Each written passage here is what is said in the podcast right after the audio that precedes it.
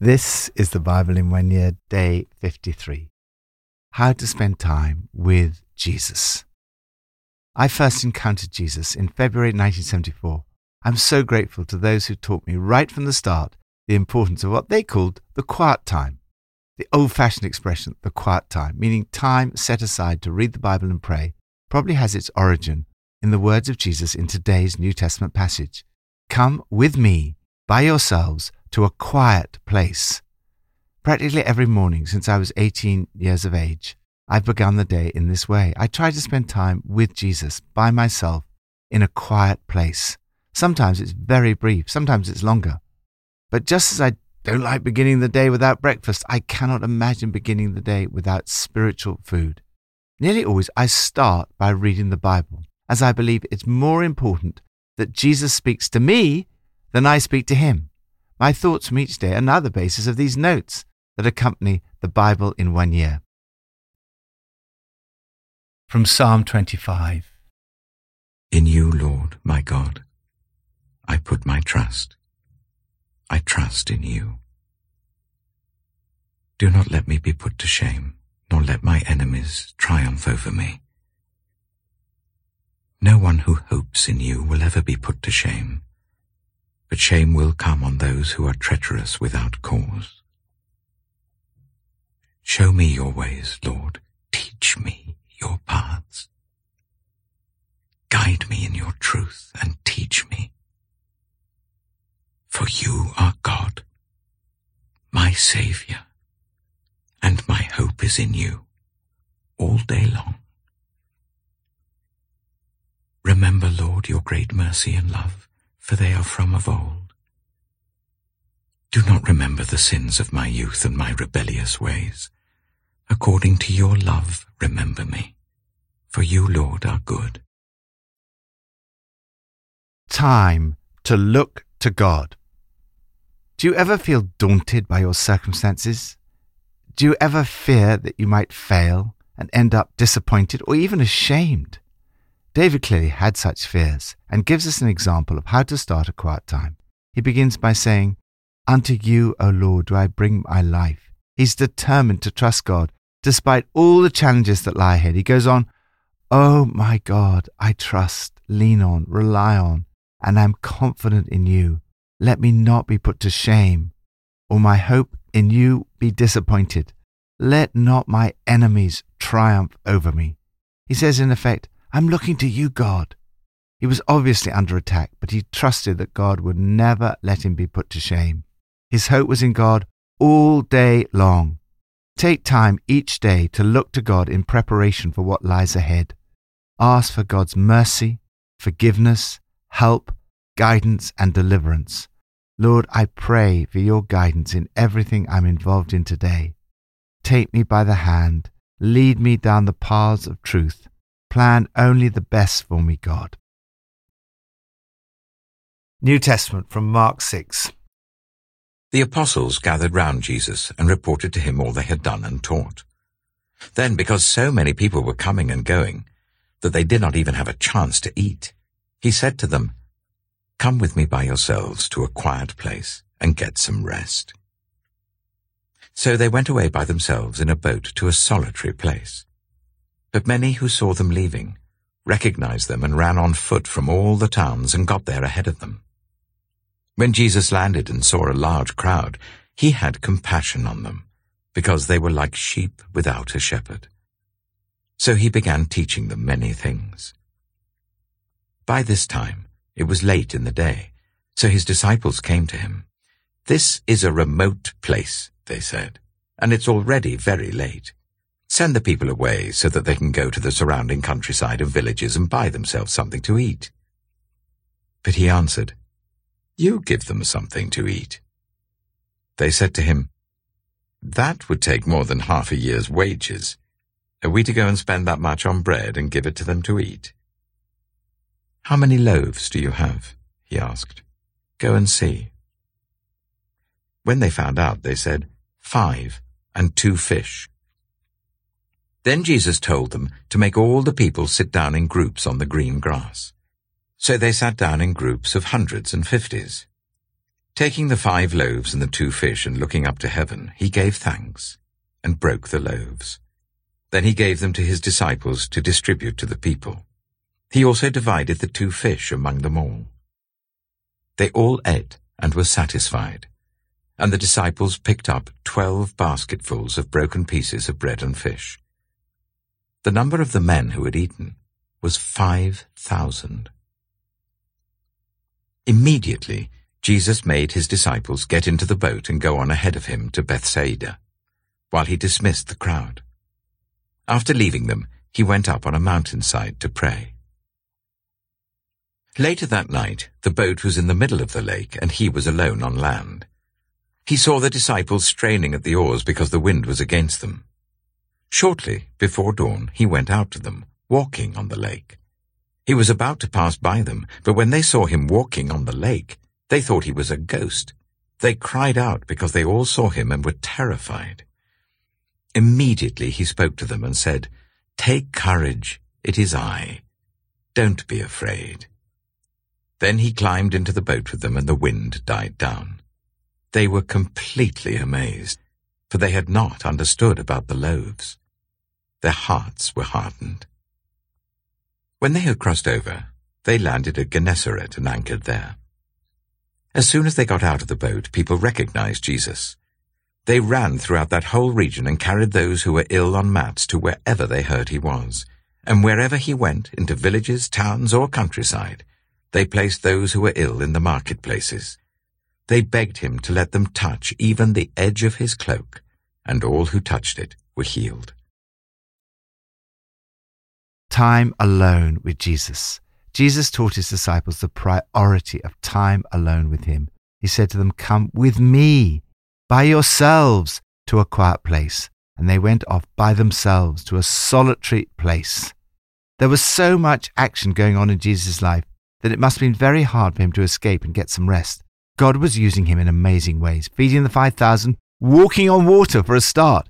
He saw the vast needs of all the people. He had compassion on them because they were like sheep without a shepherd. They were desperate for him and were literally running towards him. Nevertheless, Jesus found it necessary to send them all off. He needed some solitude.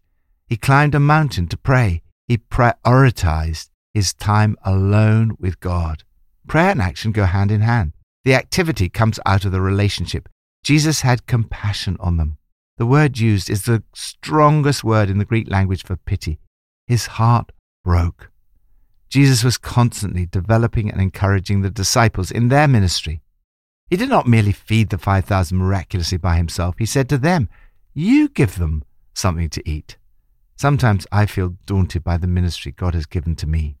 Often I feel I have little to offer the people I'm called to serve. I take great comfort from this passage. Jesus can do a lot with a little. If you offer to Jesus the little you have, he can multiply it and meet the needs of all the people. Jesus was efficient, organized, and practical. He told them to make all the people sit down in groups on the green grass, so they sat down in groups of hundreds and fifties. After the disciples had fed the 5,000, Jesus sent them off again by themselves. He made his disciples get into a boat and go on ahead of him, while he went up on a mountainside to pray.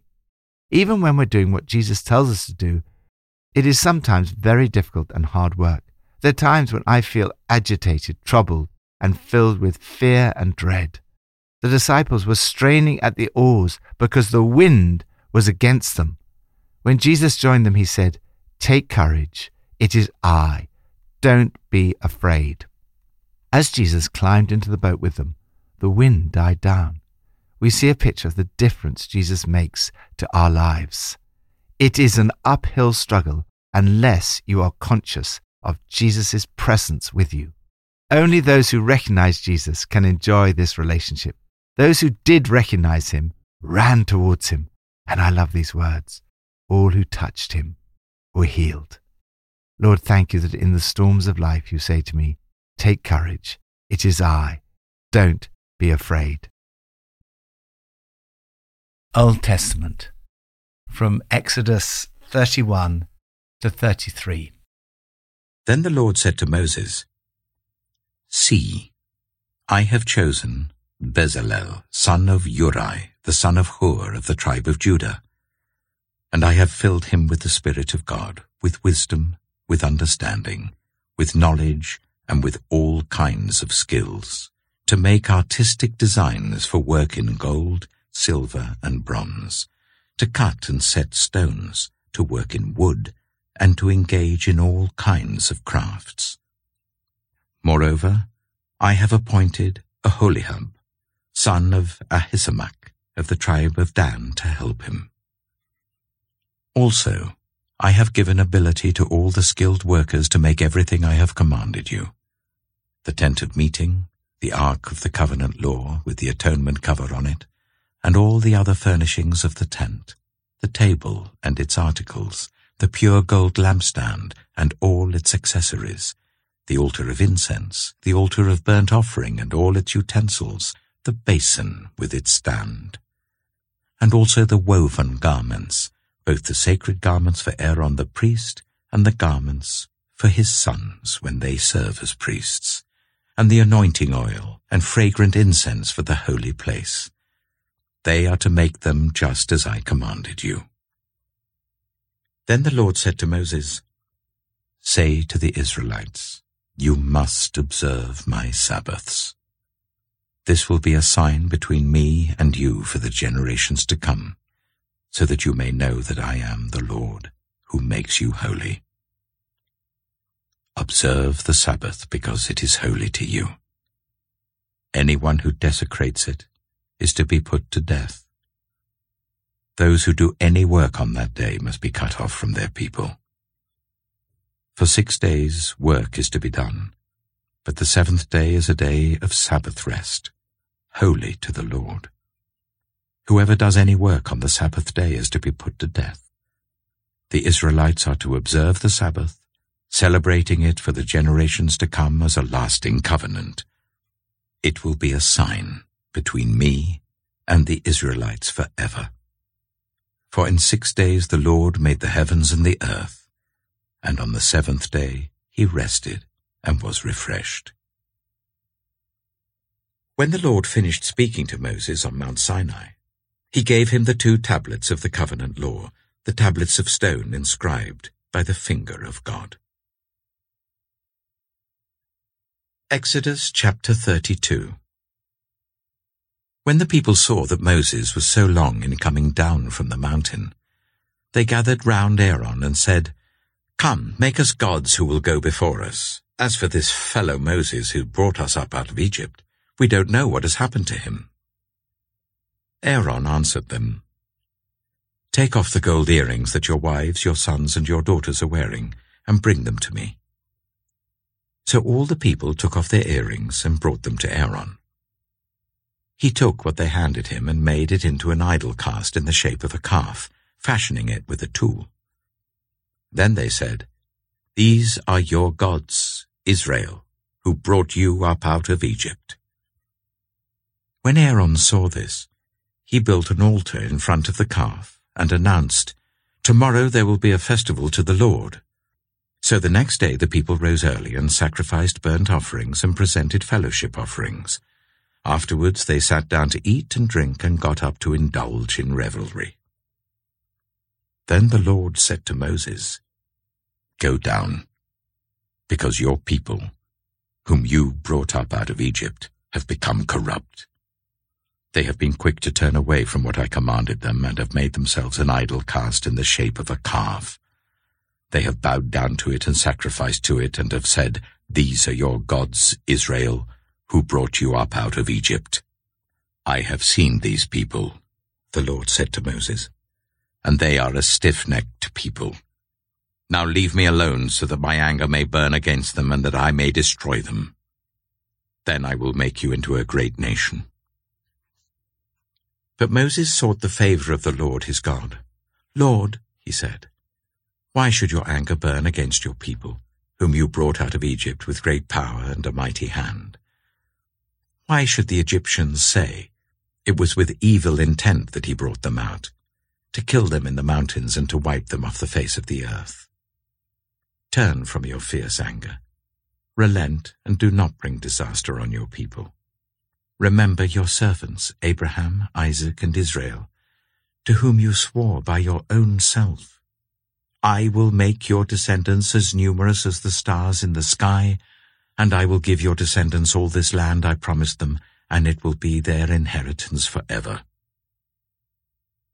Then the Lord relented, and did not bring on his people the disaster he had threatened. Moses turned and went down the mountain with the two tablets of the covenant law in his hands. They were inscribed on both sides, front and back. The tablets were the work of God. The writing was the writing of God engraved on the tablets. When Joshua heard the noise of the people shouting, he said to Moses, There is the sound of war in the camp. Moses replied, It is not the sound of victory. It is not the sound of defeat. It is the sound of singing that I hear. When Moses approached the camp and saw the calf and the dancing, his anger burned and he threw the tablets out of his hands, breaking them to pieces at the foot of the mountain. And he took the calf the people had made and burned it in the fire. Then he ground it to powder, scattered it on the water, and made the Israelites drink it. He said to Aaron, What did these people do to you, that you led them into such great sin? Do not be angry, my lord, Aaron answered. You know how prone these people are to evil. They said to me, Make us gods who will go before us. As for this fellow Moses who brought us up out of Egypt, we don't know what's happened to him. So I told them, Whoever has any gold jewelry, take it off. Then they gave me the gold, and I threw it into the fire, and out came this calf. Moses saw that the people were running wild, and that Aaron had let them get out of control and so become a laughing stock to their enemies. So he stood at the entrance to the camp and said, Whoever is for the Lord, come to me. And all the Levites rallied to him. Then he said to them, This is what the Lord, the God of Israel, says. Each man strap a sword to his side go back and forth through the camp from one end to the other, each killing his brother and friend and neighbor. The Levites did as Moses commanded, and that day about three thousand of the people died. Then Moses said, You have been set apart to the Lord today, for you are against your own sons and brothers, and he has blessed you this day. The next day Moses said to the people, You have committed a great sin. But now I will go up to the Lord. Perhaps I can make atonement for your sin. So Moses went back to the Lord and said, Oh, what a great sin these people have committed. They have made themselves gods of gold. But now, please, forgive their sin. But if not, then blot me out of the book you have written. The Lord replied to Moses, Whoever has sinned against me, I will blot out of my book. Now go. Lead the people to the place I spoke of, and my angel will go before you. However, when the time comes for me to punish, I will punish them for their sin. And the Lord struck the people with a plague because of what they did with the calf Aaron had made. Exodus chapter 33 Then the Lord said to Moses, Leave this place, you and the people you brought up out of Egypt, and go up to the land I promised on oath to Abraham, Isaac, and Jacob, saying, I will give it to your descendants. I will send an angel before you and drive out the Canaanites, Amorites, Hittites, Perizzites, Hivites, and Jebusites. Go up to the land flowing with milk and honey but I will not go with you, because you are a stiff-necked people, and I might destroy you on the way. When the people heard these distressing words, they began to mourn, and no one put on any ornaments.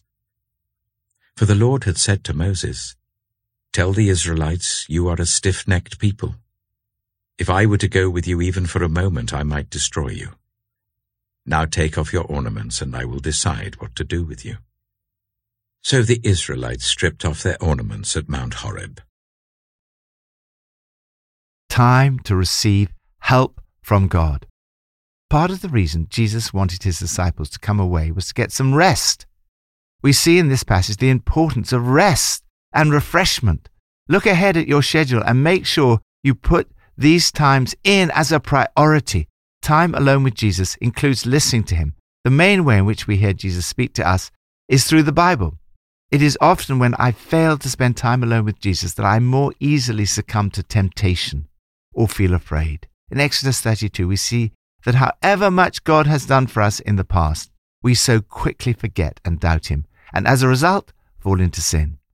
They have been quick to turn away from what I commanded them. The initial cause of their idolatry was a lack of patience. They did not wait for God's timing. The fact that God takes what we consider to be a long time does not mean that He's not at work. After the people had made a golden calf as an idol, it was the prayer of Moses that averted total disaster. By the power of prayer, it's possible to change the course of history. Aaron was held responsible for the idolatry. What did these people do to you that you led them into such a great sin? Actually, Aaron simply followed popular opinion. It was the people's idea which he'd put into action. Yet in God's sight, he was still the leader. He should have stood against them rather than allowing himself to be persuaded to lead them into sin. Aaron replied, You know how prone these people are to evil. They gave me the gold and I threw it into the fire, and out came this calf. This is obviously nonsense, but it's easy to distort the truth slightly to justify ourselves. Today's passage can be more fully understood in the light of St. Paul's exposition of it in the New Testament. He writes, Now these things occurred as examples to keep us from setting our hearts on evil things as they did. This passage warns us about four things self indulgence, promiscuity, self worship, grumbling. The severity of the punishments the people of God faced is a mark of how serious and destructive these sins are, and were written down as warnings for us. This shows us God's unwillingness simply to let things fester. Yet Paul does not leave it there. He tells us how to deal with temptation. No test or temptation that comes your way is beyond the course of what others have had to face. All you need to remember is that God will never let you down. He'll never let you be pushed past your limit. He'll always be there to help you come through it. These final words remind us of God's extraordinary grace towards us, helping us through temptation. However, even when we fall down in these areas, we can be forgiven through Jesus. Lord, thank you for the amazing privilege we have of being able to spend time in your presence. Thank you that I can listen to your voice and that you speak to me. Help me to be careful not to fall into temptation. Keep me walking in a close relationship with you each day. Pippa adds In Exodus 31, we see how quickly the people get into mischief when they're left to their own devices. Aaron should have known better. He had been part of all the great miracles. Even he was led astray by the crowd. Only Moses remained totally faithful. He didn't go along with the crowd. Leadership can be lonely. Moses was a true leader.